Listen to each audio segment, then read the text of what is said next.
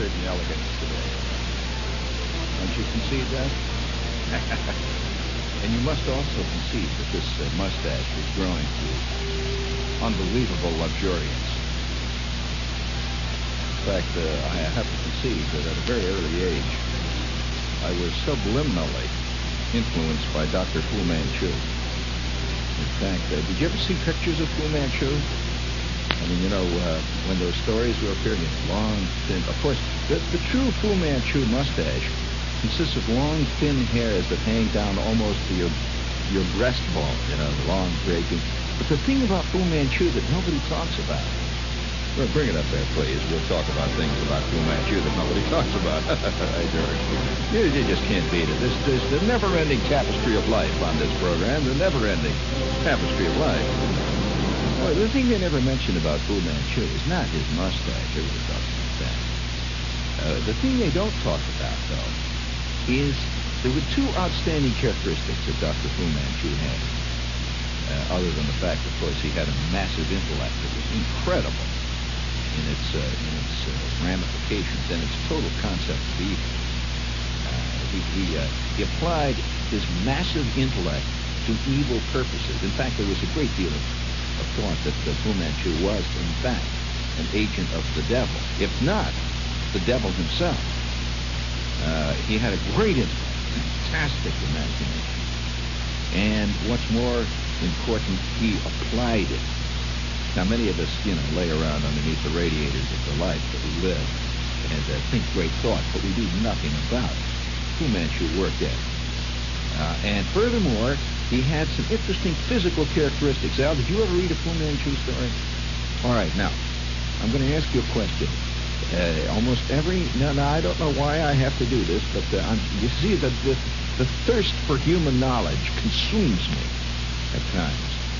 And uh, while other people in my in my uh, undergraduate work uh, in the university were, were hard at work studying the ironic ramifications of the novels of Jane Austen, and they were they were they were dealing uh, with a with the with the uh, the, uh, the essays of, Montaigne. Uh, they were working hard on the uh, on the implied apocalyptic vision of.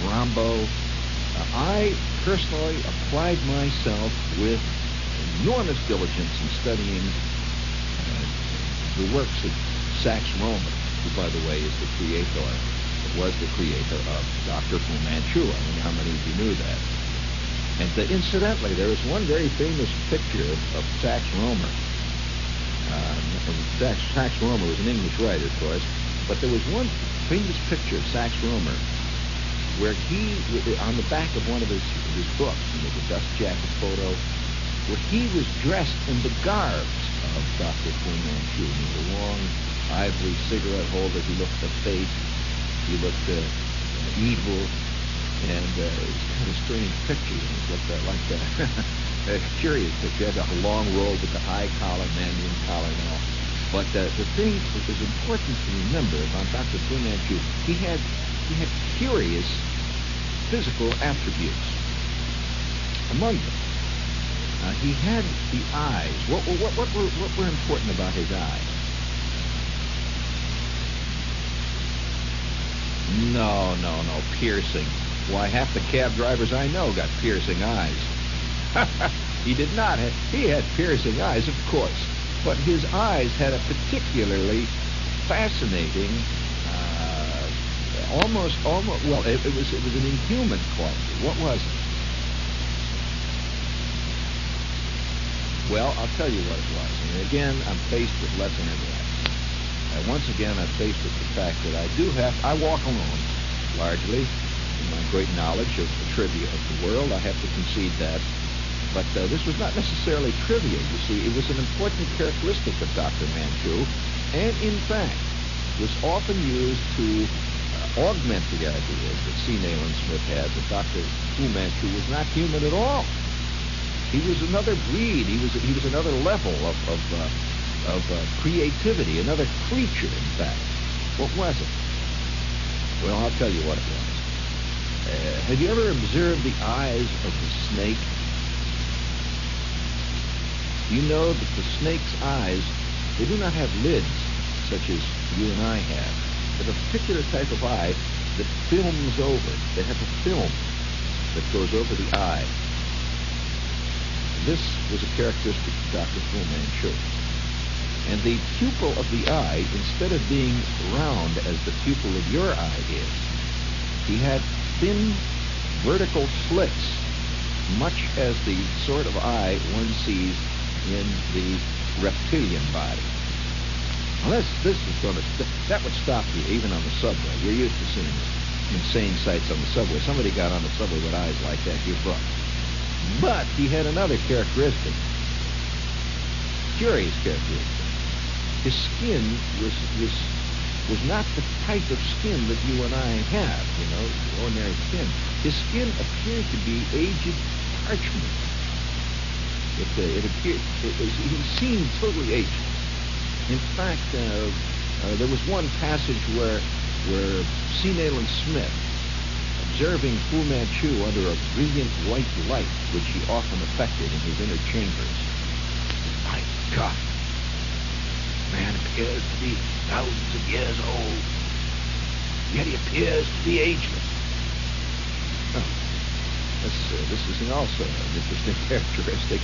And one of the things he had, he had enormously long, curling fingernails, which of course were the mark of the, the Mandarin uh, caste which he came, meaning that long fingernails meant that he would never indulge in physical labor. At no point uh, do his hands touch such things as, as uh, tools. so, so uh, now, now these are all part of, of, uh, of the uh, you know, of the, of the literary background which I work. And can see that the mustache I have affected is a little bit influenced by Dr. Manchu, although it, it's not one with the flair.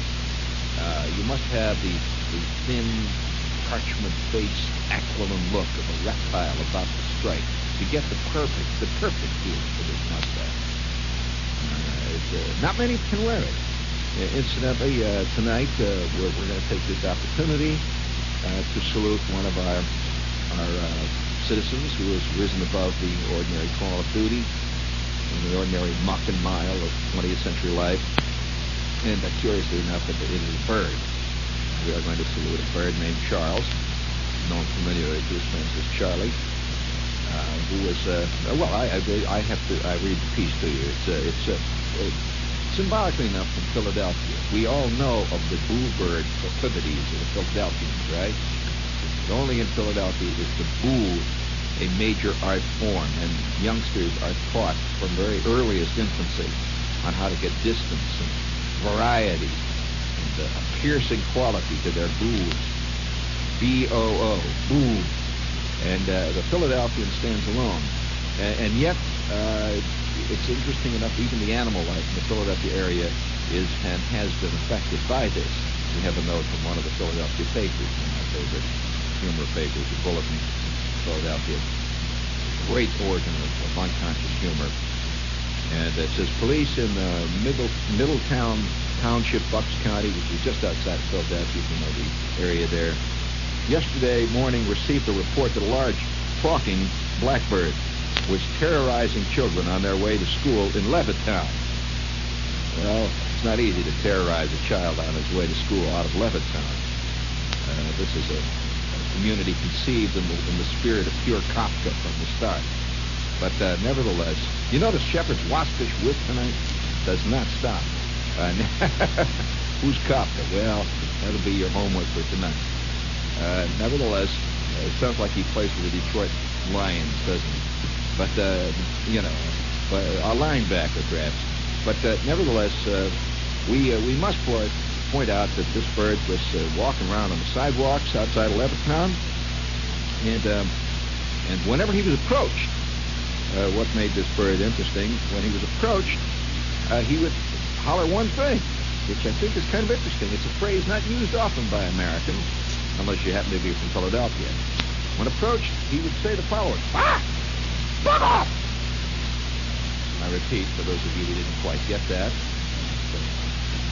capable of understanding how birds talk. He would, ah, ah, approach him, and then he would say clearly in a distinct voice, Watch out. Ready to go here. Ah! Bug off! Bug off!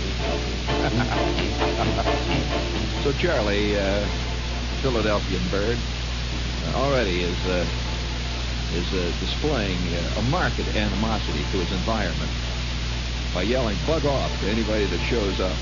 He didn't know what he was saying.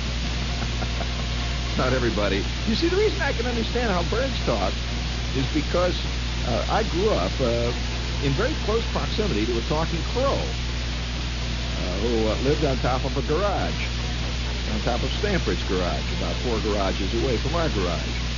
And he would sit on the top of the garage and just, you know, talk to the neighborhood occasionally.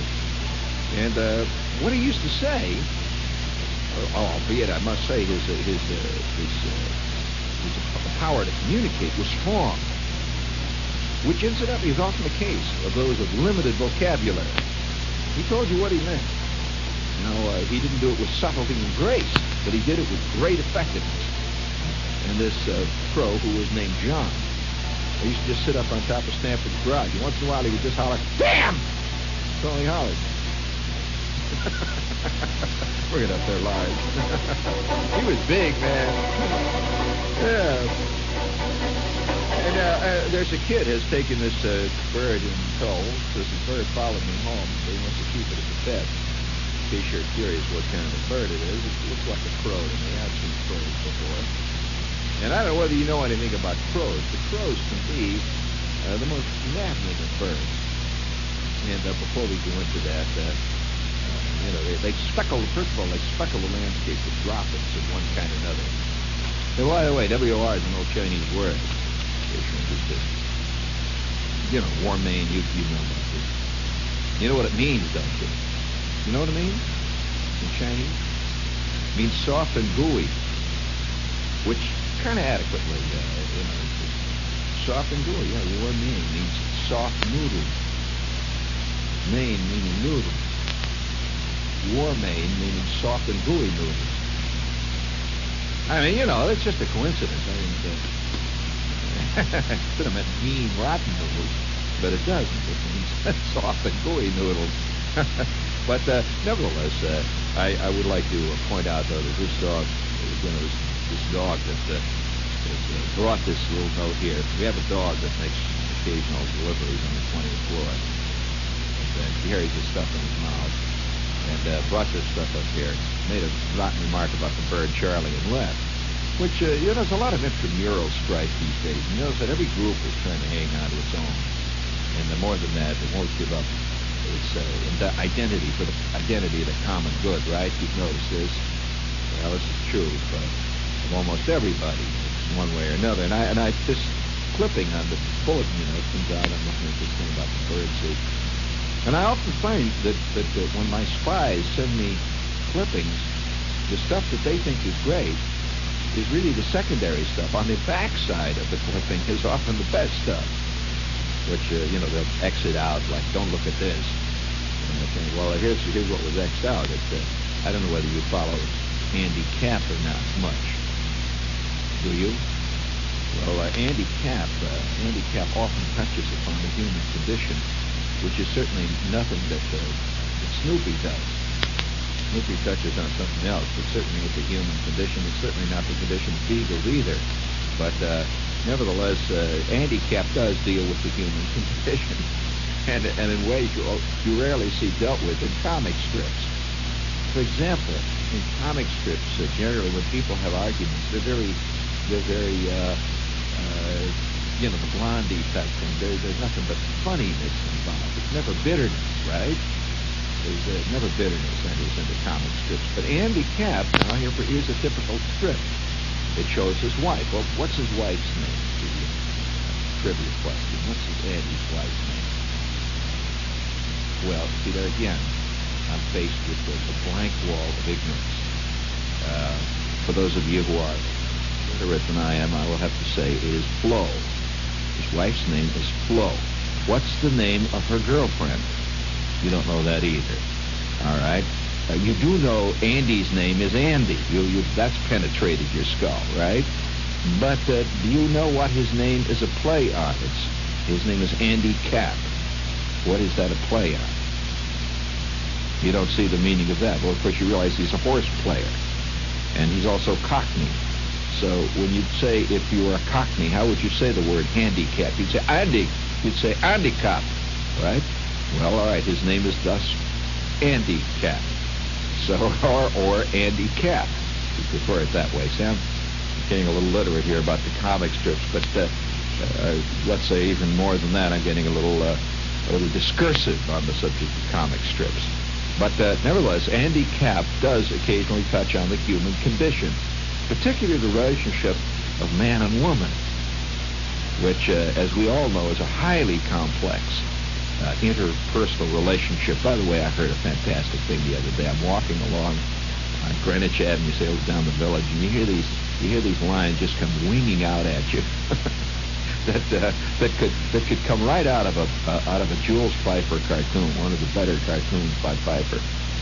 And here's this chick walking ahead of me. So she's she's got granny glasses, the whole bit, you know, the long uh, the long fur coat, and the whole bit, you know, with the 17-inch uh, soles on her shoes and all. She's hobbling along on these shoes, and uh, she's talking to uh, this male she was with, who was about six feet seven, weighed about 82 pounds had a long white coat with white fur on the bottom, the beads hanging down, great mop of hair, you know, the whole bit, granny glasses and all.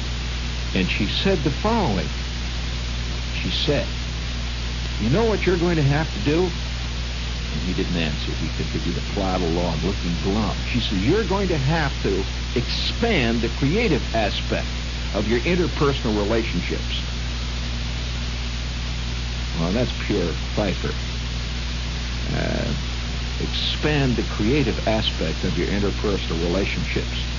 Now that's pure new school, uh, right, right down the line. Which is to say, it doesn't have much to do with reality, but it makes great conversation. Makes fantastic uh, uh, captions for cartoons. And here she just said it, you know, right in front of uh, right in front of the A Street bookstore, symbolically, and they laid it out there, saying, and I figured, you know, it was some kind of a, yeah, I figured it was some kind of a, a an improv uh, acting group out working out on the sidewalk. You know, get a little uh, work in among the people. But no, no, he looked at her, you know, with this this this look of a of uh, you know sad look of a beagle who has just been turned off the Alpo, and uh, you know he was cut to the quick. And he said to her the following: He says, "What do you mean? My relationships are very creative." And they walked along for another two or three yards, and I'm listening, you know, she's saying nothing, he's saying nothing. And finally she says, well, if you call your interpersonal relationships creative, I certainly would like to know what Sally's are. well, I'd like to know, uh, you know, I can just see Sally, her interpersonal relationships are so creative. I could see her, you know, the crowd gathering at her house every day and wearing paper hats and blowing horns.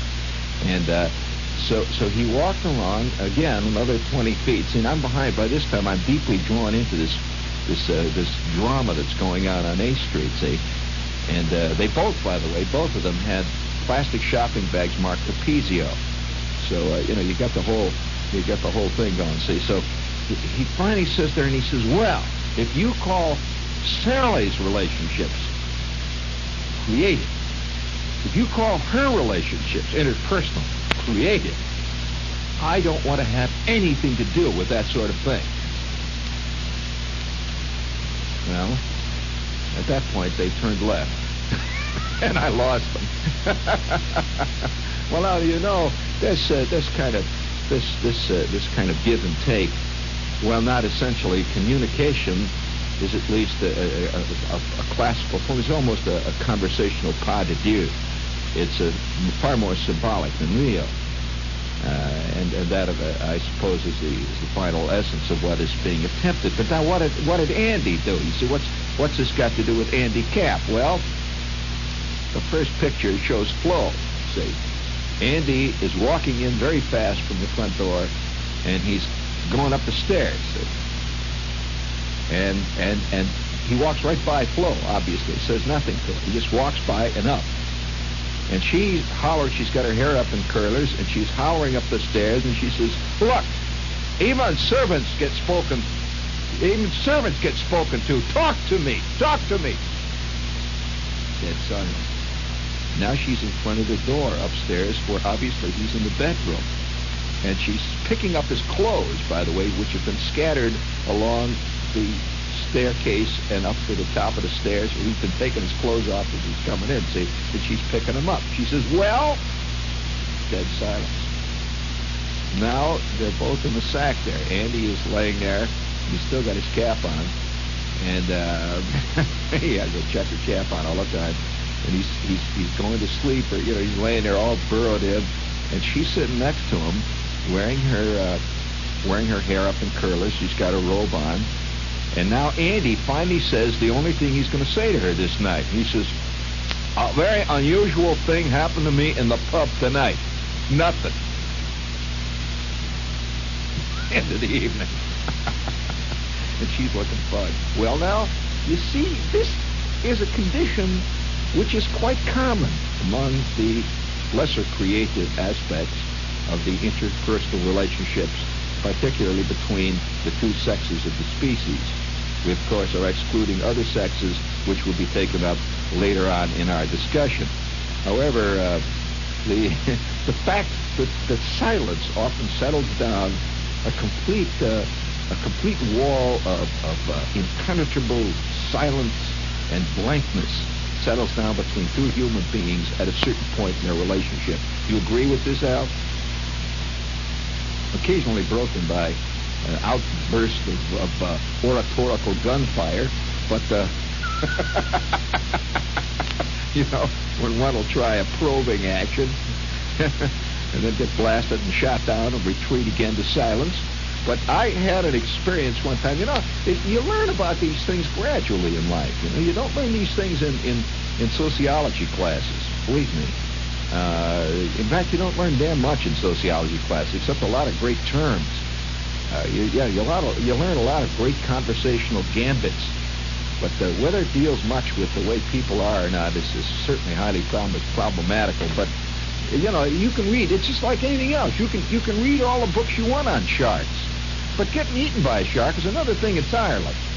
a very, very different thing. I, I, uh, and yet a lot of people's lives are, are all this way. They're all vicarious. You know, they, they, they could tell you all about Indians. They've never seen one. Uh, they, they, uh, yeah, they know all about, they know all about sharks. They've never seen one of those either. Uh, they can tell you all about storms at sea because they've read everything in Conrad, you know, and, and they've read everything uh, that's ever been written by Melville on the subject. But uh, it's just n- nothing to do with the reality. The reality is another ballgame entirely. So you learn these things only by being there, ultimately. And then after that point, you don't say much. Uh, because once you have run afoul of reality, there isn't much to say because what you say, you know, never really approximates the, the truth of it. Never way. Uh, and no, no, uh, it just maybe touches on the edges of it, but never quite deals with the core. In fact, I remember I, I, this friend of mine says, all right, I'll tell you how I learned about this aspect of life. You know, the, the, the, the, uh, the, the non-creative interpersonal relationships. This friend of mine, guy, you know, you're a very jovial guy, you know, he's a funny son of a gun, you know. He's a, a buddy of mine that, that I knew. We've been friends for a long time. And uh, one day he came home and uh, came back to the. To, I, this was in, in, college, incidentally. I was going to school at the time, and uh, still gooey-eyed, uh, bright, and uh, you know, I figured that if anything can be done, if you if you work hard enough at it, this is a period you go through in your life where you think that anything, any problem can be solved if we all concentrate on it. Uh, this is actually believed. In other words, the, the concept of the insoluble problem is anathema. it bugs you. The idea that some problems can't be solved by anything. This, this really is, is very discouraging. And you see it often today. You hear people say, well, if we can land people on the moon, how come we can't do away with the race problems? Oh, man. I mean, you know, that's that's that's roughly like saying, uh, you know, if we can kill the ladybugs that are hanging around the front yard, why can't we get rid of bubonic plague? Two different things of a totally different magnitude. Uh, a friend of mine, as a matter of fact, is is a is a is a is a well-known research medical doctor. He, he does nothing but research. In fact, at Hahnemann Hospital in Philadelphia. And he says one of the things that really makes him laugh is when he hears you know, otherwise well-informed, uh, well-informed, uh, serious uh, commentators say something. And now the science editor reports. He says, well, uh, today's editorial consists of a matter of fact. This court can see no reason why a nation with the fantastic economic, scientific capabilities as these United States and unable to land a man on the moon is unable to solve the problem of the simple cold. It is a matter of priority. That's tonight's editorial. Good night. My friend says the simple cold is probably one of the most complex diseases known to man. Did you know that, Al? The cold, solving, putting a guy on the moon is like uh, is like uh, building a triangle with children's blocks. You know, one on top of the other, compared uh, to let us say, uh, uh, let us say, uh, mastering quantum mechanics by a chimpanzee. He says the common cold is probably one of the most enigmatic of man's afflictions.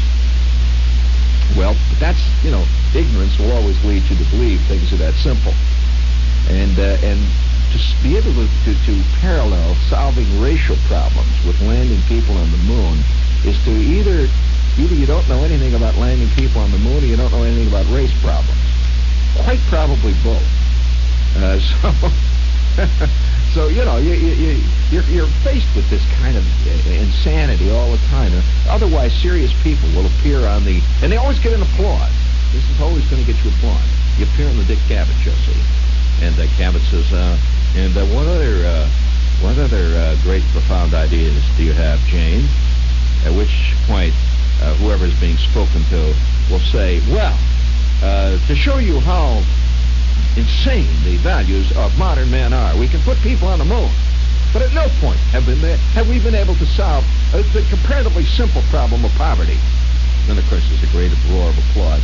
Because to the average Joe doc, this is a, this is obviously a, uh, a, uh, you see, one can be solved by the application of money. In other words, uh, to, to carry it a little further, one problem is soluble by money. In other words, you can, if you spend enough money, you can solve the problem of putting a guy on Mars. Because it primarily takes technological research, technological research, and technological hardware to put a guy on Mars. But no matter how much money you spend, the problems that are very subtle problems of the human mind are insoluble to the pro- to, money can't do it. Uh, in other words, you could sell you, you could spend twelve billion dollars tomorrow to make people believe in the Ten Commandments. Would that make them believe in it? No way. Uh, and so the idea being that, that, that, that if you can spend money in one aspect of life and solve the problem, why can't you spend money? They'll say, take that money away that we're spending on uh, sending people to the moon and apply it to the problems of race relationships and, uh, oh, I mean, that's, uh, uh, and I'm not against putting money in the race problem. I'm just saying, but don't, don't think for a minute that's going to solve it. No way. It has something else to do. Uh, there's, there's a thing of the human spirit. But be that as it may, uh, I, I, I, you, you learn these things very gradually. So this friend of mine comes home, see, one day from a, from a weekend. He's gone, and uh, he says, uh, "You know, you know what happened to me? We were both working at this radio station at night. It was a TV radio combined operations, and we would run back and forth. I'm doing TV for a while. He's doing radio back, and you know that kind of deal in the booth and all. So, uh, well, they're both going to school, and he comes back on a Monday after this uh, after this weekend thing, and uh, he's look, he looks kind of kind of uh, like he's got a great uh, truth in his heart. Finally, said, "What's eating you, George?" What did you? Said, well, might as well tell. I said, "What, George?" Well, you know what I did this weekend? Well, you know that's a rhetorical question. So I, I, I often uh, irritate people by taking rhetorical questions literally. I says, uh, yeah, well, let me think. Let me guess. Uh, You uh, took a walk to Euclid, Ohio, and stopped with Howard Johnson on the way, uh, the one out there on Route 12, right? He says, nope. Guess again. I, oh, I know what you did. Uh, you went down to, uh, what's his name? Uh, uh, Dan Prufrock. And you helped him grind the valves on a Chevy, right? He said, nope, wrong. I said, well, what the hell did you do? I hate people. I said, what did you do? Either going to tell me or not, you know? All right, I'll tell you. I got married. what a bomb. I said, you got what? He said, you got married. He said, oh, yeah, I got married. All said. I said, who the hell did you marry? Yeah, girl I knew. I said, I know that. Come on, you know. Well, girl I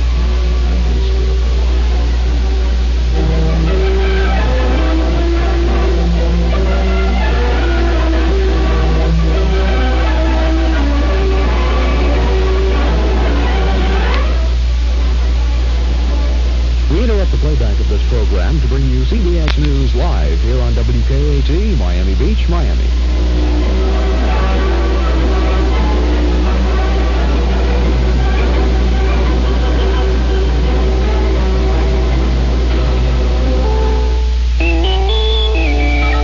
CBS News.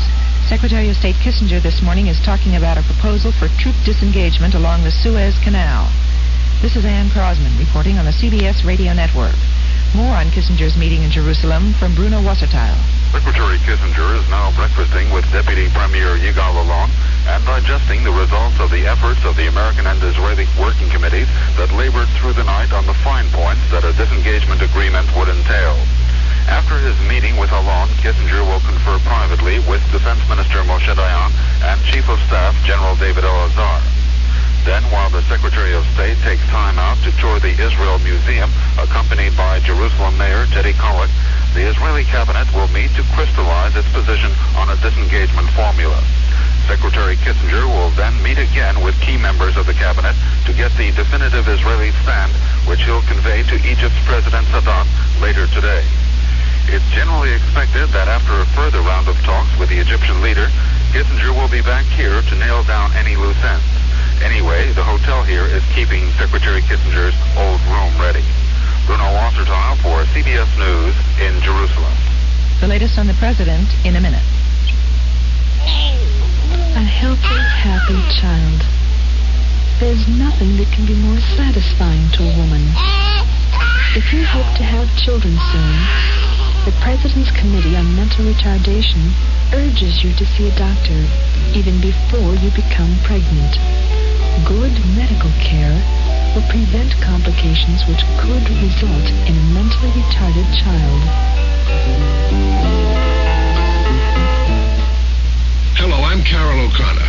I've got a friend, and he's an owl. An owl named Woodsy. He's the new national symbol for a clean environment. He knows how to beat pollution, but he needs your help.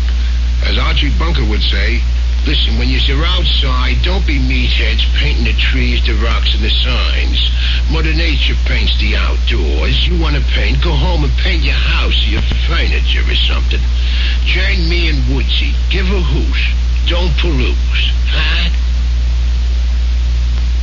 President Nixon, his wife Pat, and daughter Tricia have landed at Andrews Air Force Force Base near Washington. The presidential party flew in from San Clemente on board a small government jet. White House spokesman Gerald Warren said the Secret Service felt that flying on a government plane was safest because most people expected Mr. Nixon to take a commercial plane. The president flew to California on a commercial flight the day after Christmas. Warren says that Mr. Nixon wanted to be back in Washington in time to rest and to watch the Super Bowl game on television today. Chairman Sam Ervin of the Senate Watergate Committee says the committee's investigation could be wound up quickly if the White House releases five presidential tapes of conversations with former White House counsel John Dean. Ervin was asked if he still would like the president to testify before the committee. The president said long ago he would not appear before the committee. I have always maintained that he should, that uh, the president of the United States, I think, is subject to the laws just like everybody else. Ervin was interviewed before giving a dedication speech at a furniture plant in Troutman, North Carolina. Some residents of Phnom Penh, Cambodia woke up early this morning to the sound of rockets landing in their city. Police say at least 10 people were wounded when one rocket hit the yard of a French diplomat. The Associated Press quotes the diplomat as saying that his wife and one of his children were among those injured. The second rocket reportedly landed in a river and caused no damage. A truck that was loaded with a bomb blew up last night in a town at Omagh in Northern Ireland. The blast destroyed a tavern and four stores. British police say no one was seriously hurt. House Majority Leader Thomas O'Neill has promised early action on some energy proposals when Congress reconvenes in a week. O'Neill says that Congress will vote on a bill to limit excess profits that have resulted from rising petroleum prices. O'Neill says Congress may also act on lowering the 22% oil depletion allowance that oil companies are now allowed to take. O'Neill says he expects fast resolution of an emergency energy bill that is now deadlocked in conference because of a provision to limit windfall profits of oil companies. More in a minute. This is Joan Crawford speaking for USO, United Service Organization. Do we, as civilians, know what it's like to be far from home in a foreign land?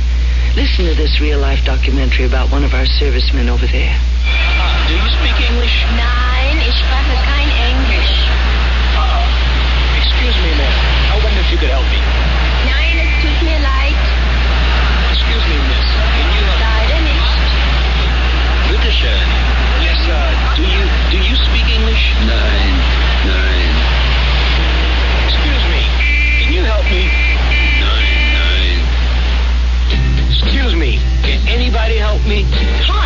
sure can. This is the USO, and we have all kinds of help. That's why I support USO, and you should too. USO makes a man feel closer to home while he's serving his country for you. Isn't money the least you can give? Please support USO. Bing Crosby's doctor says he'll decide today whether or not to operate on Crosby's lung abscess. Doctors are still baffled by what is causing the abscess. Crosby is reported in satisfactory condition at a California hospital. Good news for Johnny Weissmuller, the former Olympic swimmer and Tarzan actor, is out of a Las Vegas hospital after being treated for a heart ailment. Weissmuller now works as a greeter in a hotel in Las Vegas. This is Ann Crosman, CBS News. This is